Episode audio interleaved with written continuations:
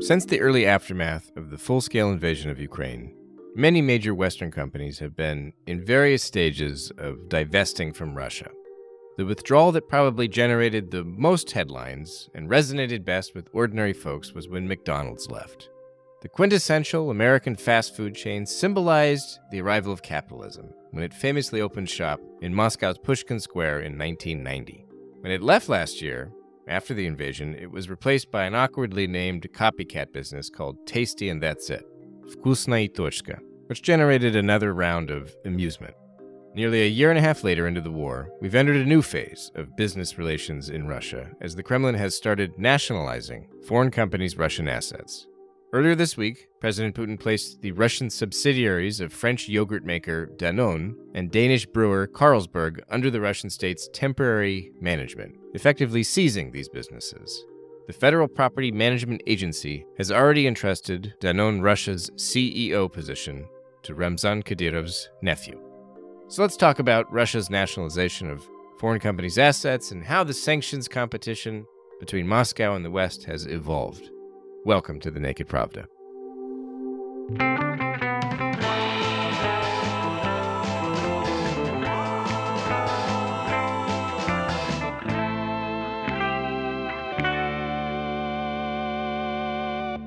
Howdy, folks. Welcome back to the Naked Pravda. I'm your host, Kevin Rothrock, the managing editor of Meduza's English language edition. There were some interesting developments this week in the world of Russian business politics. In addition to Ramzan Kadyrov's nephew's new job as CEO of Danone Russia. The U.S. Treasury imposed sanctions against Alexei Kudrin, the former economic government official who now serves as Yandex's corporate development advisor. Sources told journalist Farida Rustamova that Kudrin's new status could actually derail the latest efforts to sell off Yandex's Russian assets and trigger yet another nationalization. Russia's relationship with foreign companies seems to be entering a new phase and growing even colder than it became after the February 2022 invasion.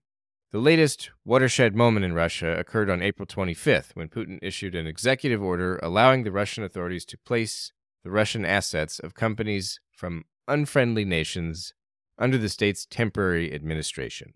As part of that executive order, Russia seized the assets of Uniper Russia, including Uniper's 84% stake in the power generation company Unipro, which was valued at $5.5 billion before the invasion.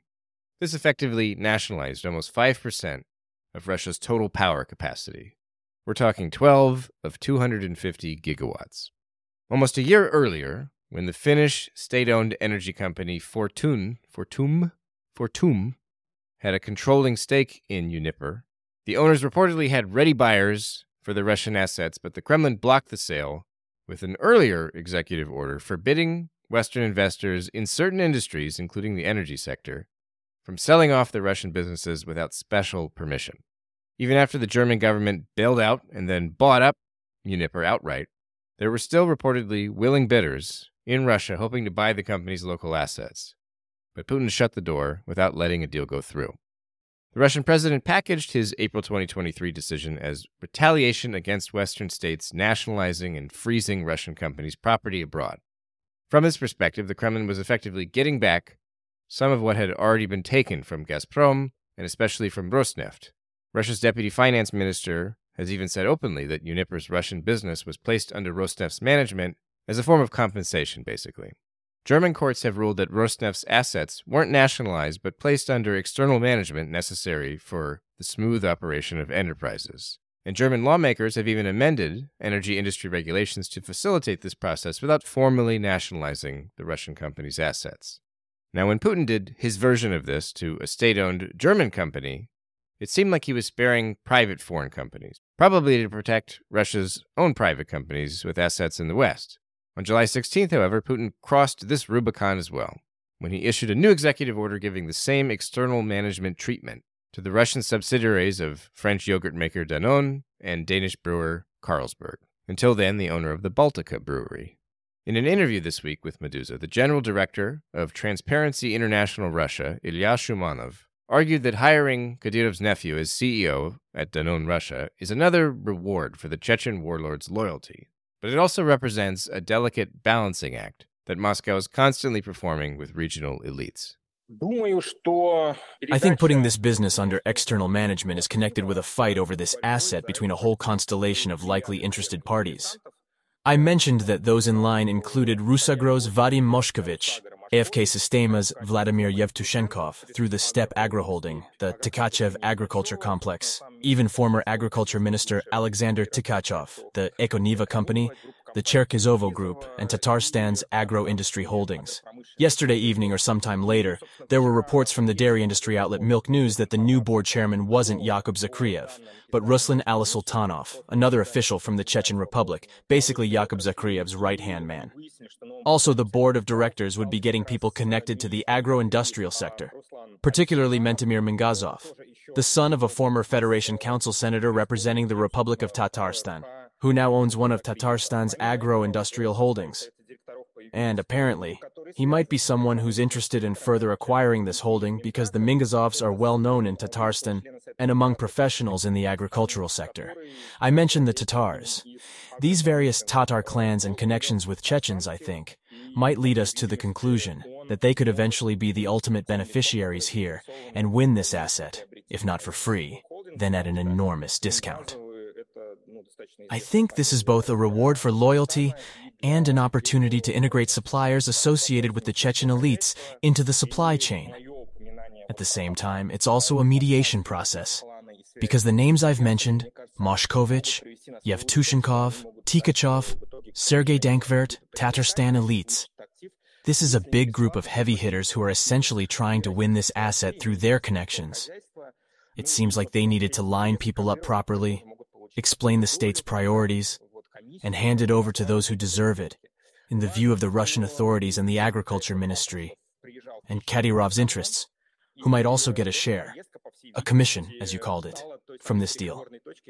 It's important to note that Russian Agriculture Minister Dmitry Patrushev recently visited Chechnya, and this trip apparently became the starting point of negotiations.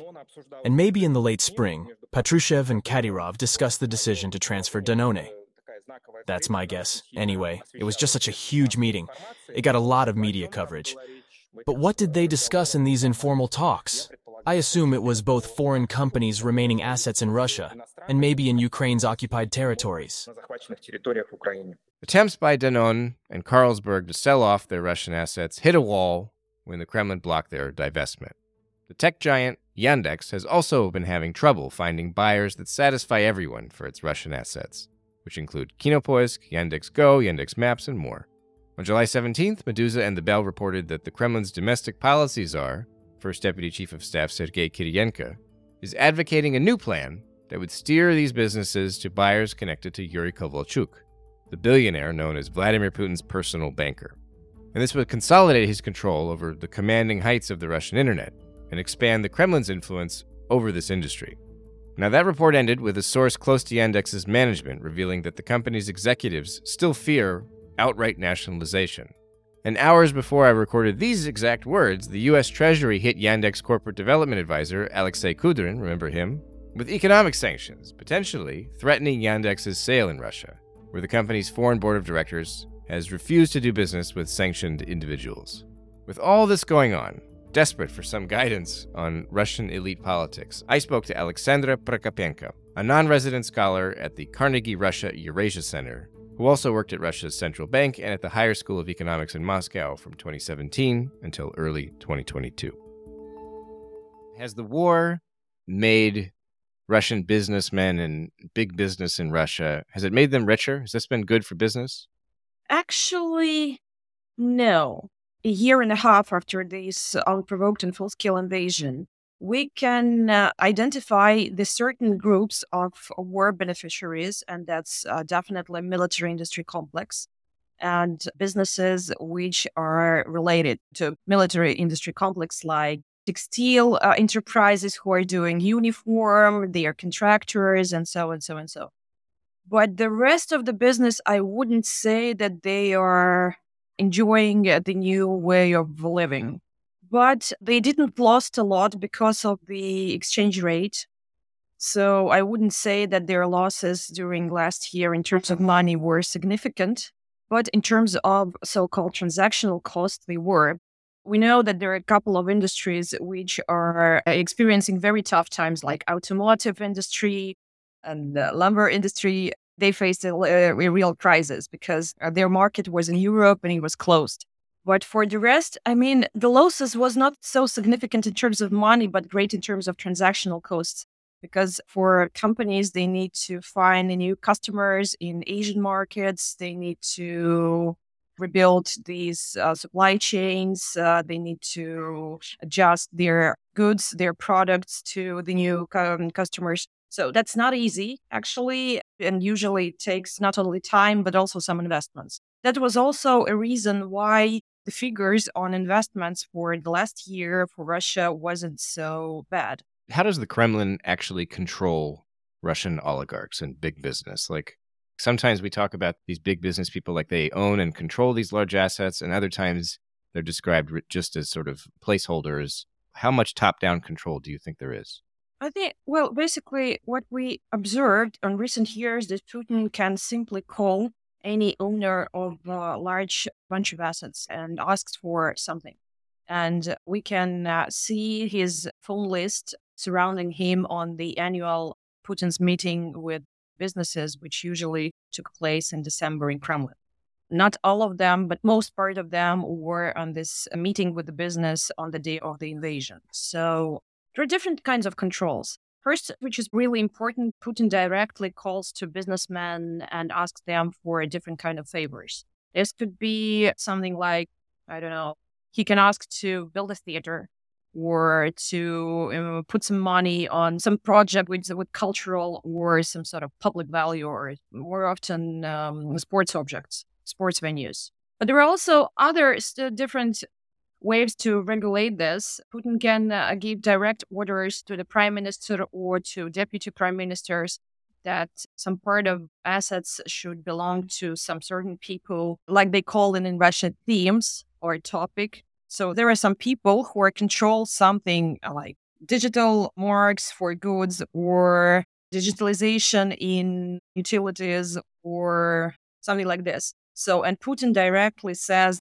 okay, here is the oligarch who will control this and who will get benefits from this. If someone is disagree, there is, as far as I remember, there is no arguing point. So all these argues are behind the scenes and managed in the government offices. But if someone uh, disagree locally, Putin always can send FSB or general attorney and as we know from the report of uh, General Krasnov to Putin, that, well, his office usually involved in such kind of actions with the different assets. And have any sort of like genuine bona fide oligarchs actually divested from Russia and left? Like, who's the most prominent, rich, or powerful business person to have left since the February 2022 invasion? I would say Mikhail Friedman course, he tried to whitewash himself. Yeah. But if we pick up the recent lists of attendees of meetings with Putin, Friedman always been there. Well, who else? Pyotr Aven, who was in Russia and now who is in London, as we know, locked in his mansion without any money to pay to pay the cleaners. To pay the cleaners, right? so who else? I wouldn't say that Oleg Tinkov was influential, but he was definitely rich. So has there been a pretty like there's been group solidarity among the the rich oligarchs of or like the business elite in Russia has for the most part sort of stuck around and is that what you, you're saying or no no no i'm just saying the names of people yeah yeah but do you think generally as sort of a political class or an economic class? Wouldn't say held- no, no, no. I think it's single persons who left Russia, and there are several of people we don't know where they are. I mean, like right. Mikhail Prokhorov. Yeah, there are a few people who have left. We don't know where they are, but yeah, who are somewhere. The ones who have stayed is that most of them? Like most of them have stayed, and for most of them now being in Russia in terms of assets, it's safer than to be uh, sure. where else. right. I mean, of course, they invented this word toxic to dollar and euro or to Western compliance system, Western financial system.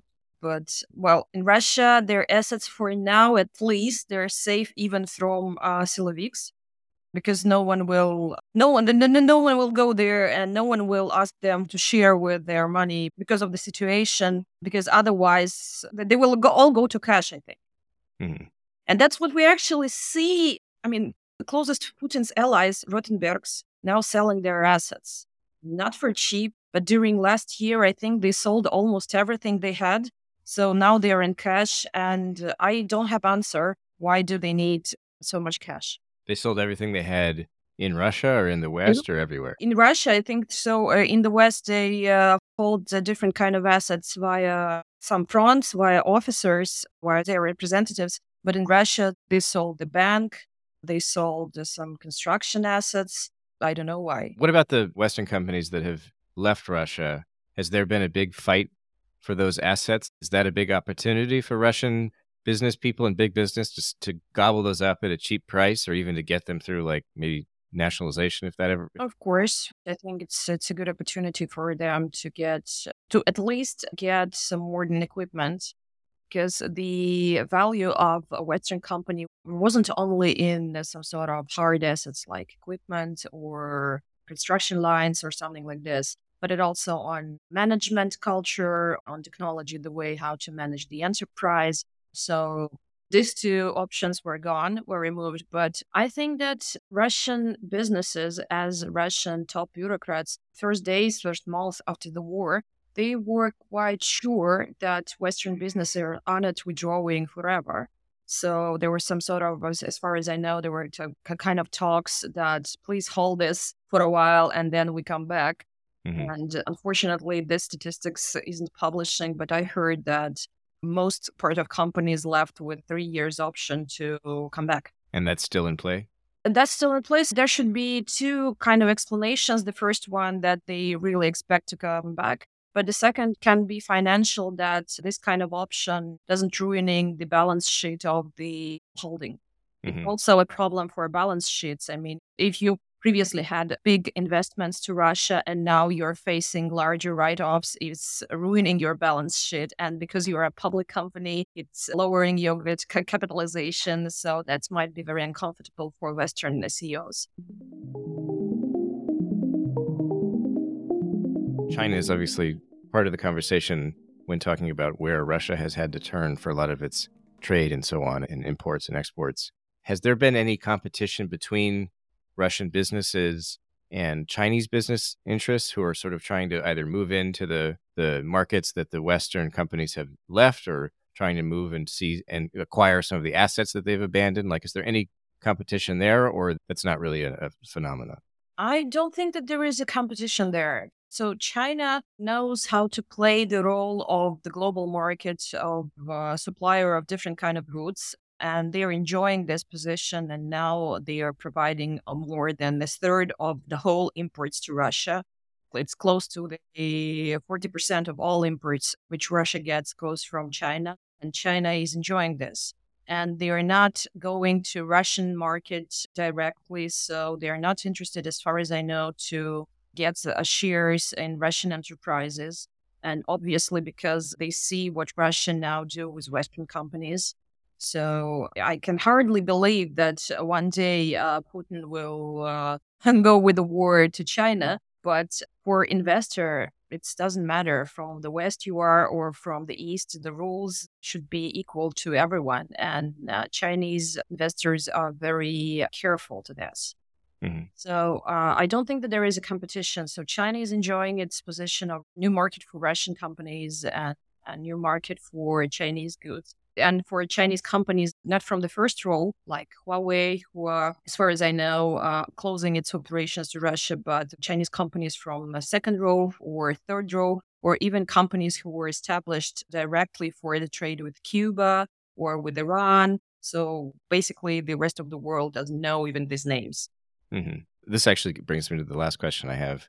Has declining transparency, both with Russian economic data, Russian trade data, with just whatever we know about business operations generally happening in Russia, has this led to a growth in either the gray or the black economies inside Russia? Or like, is the expert sort of awareness of what's happening in the Russian economy. What's the state of it right now? Would you say like you're pretty confident that experts can estimate and measure what's happening, or is the picture really kind of unclear? As an expert, I can say we have still plenty of data to, to make our own opinion what's happening uh, with the Russian economy independently. And of course, there are lots of different voices who wants to say that all statistics or all data which comes from Russia are fake, but it's simply not true. Of course, it's much more complicated to do forecasting because very important parts of Russian statistics, like oil output, now is classified, or some detailed statistics from export and import operations are classified. But there are still lots of alternative sources and for expertise. We trained a lot analyzing China. And uh, now we're simply using these tools to analyze Russia. For instance, there is some data on pollution which shows that Russian military industry complex works, I mean, three shifts, four shifts, and like it looks like that they are prepared to the wars because they uh, raised their inputs in 2021, and that wasn't simply the growth after the pandemic. So um, it's much more complicated, but it's not the problem. The problem is that Russian economy is non-sustainable in the long term. And what we see now, I would call like canes in the boots, because the way how Russian state redistribute money shifted towards military industry complex and its beneficiaries, not only in terms of contracts, but also the groups of people like those who, who get social payments in poor regions and families of soldiers and so on. And so on. and all this created a bunch of war beneficiaries. And on them right now the russian gdp is lay on which is odd to be honest. Mm-hmm. kind of it seems like soviet in many ways i suppose. It seems like soviet like anyway yeah and we all know how soviet um, yeah